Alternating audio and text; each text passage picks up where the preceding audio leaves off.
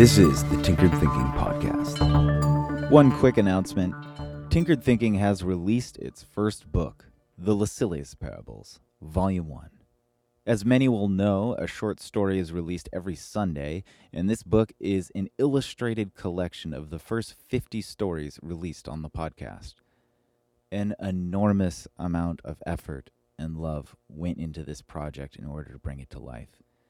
If you want to check it out, go to tinkeredthinking.com slash bookstore. Episode 906 A Confluence of Habit. Many of the habits that we wish to incorporate are, in fact, a small network of habits, and our chances of success rise as we break off pieces of this network and build a habit in parts. A meditation practice works as a very simple example. Anyone with no experience in meditation has a sense that this is a practice of the mind. It has something to do with stillness and some sort of control over the frenetic hodgepodge of thoughts that inundate our waking lives. But before anyone starts a formal session of meditation, something else has to occur sitting still. What coasts right over the heads of everyone talking about meditation as a habit is that we first do something with the body while meditation can become an integrated part of a person's life, regardless of sitting, position, or movement, when starting and when in formal practice, there's an enormous benefit to keeping the body still. In simplest form, the explanation is that there's just less to keep track of. It runs to reason that individuals who attempt to begin a meditation practice are actually trying to pull off two tricks at once there is the habit we hope to create for the mind, and then there is the habit of sitting still, which is so obvious, few, if any, seem to comment on it. It stands further to reason that these two habits can be cleaved to leave one for later date while the first gets properly installed. The natural order here is to create a habit of the body before tackling the habit that has to do with the mind. How does this look in practice? Say, for instance, the first target habit is to sit for 10 minutes every day with good posture. And perhaps to help aid this, a podcast is thrown on, or some music, or maybe even a video.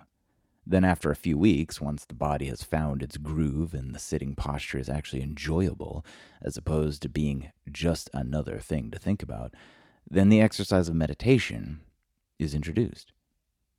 What's the point of breaking up a habit into smaller bits like this? Why not just dive head and toe into the same time?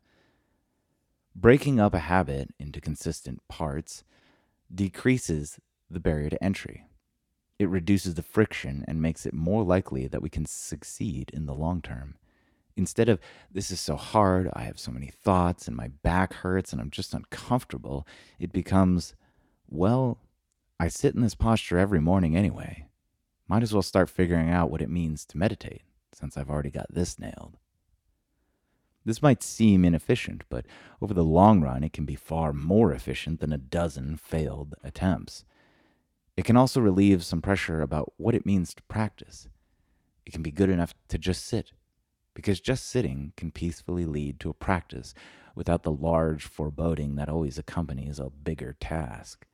Much procrastination and motivation simply boils down to being unable to start because the task is too big, too complex. Being unable to start is simply a euphemism for not knowing where to start.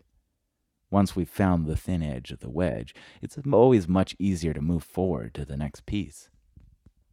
Breaking up habits, as with sitting and mental practice for a full fledged meditation practice, can make the process of forming the habit a bit simpler. This is the Tinkered Thinking Podcast. Thank you so much for listening. If you find the Tinkered Thinking Podcast valuable, there are many ways you can support it. You can review it on iTunes, you can share it on social media with your friends, you can blog about it or discuss it on your own podcast, or you can support it directly, and you can do this on the support page at tinkeredthinking.com. Both one time support and monthly subscription support options are available. Thank you for your support of the show. It's listeners like you that make all of this possible. Any feedback or questions are always welcome, so feel free to reach out. And until tomorrow, remember to be careful about the context.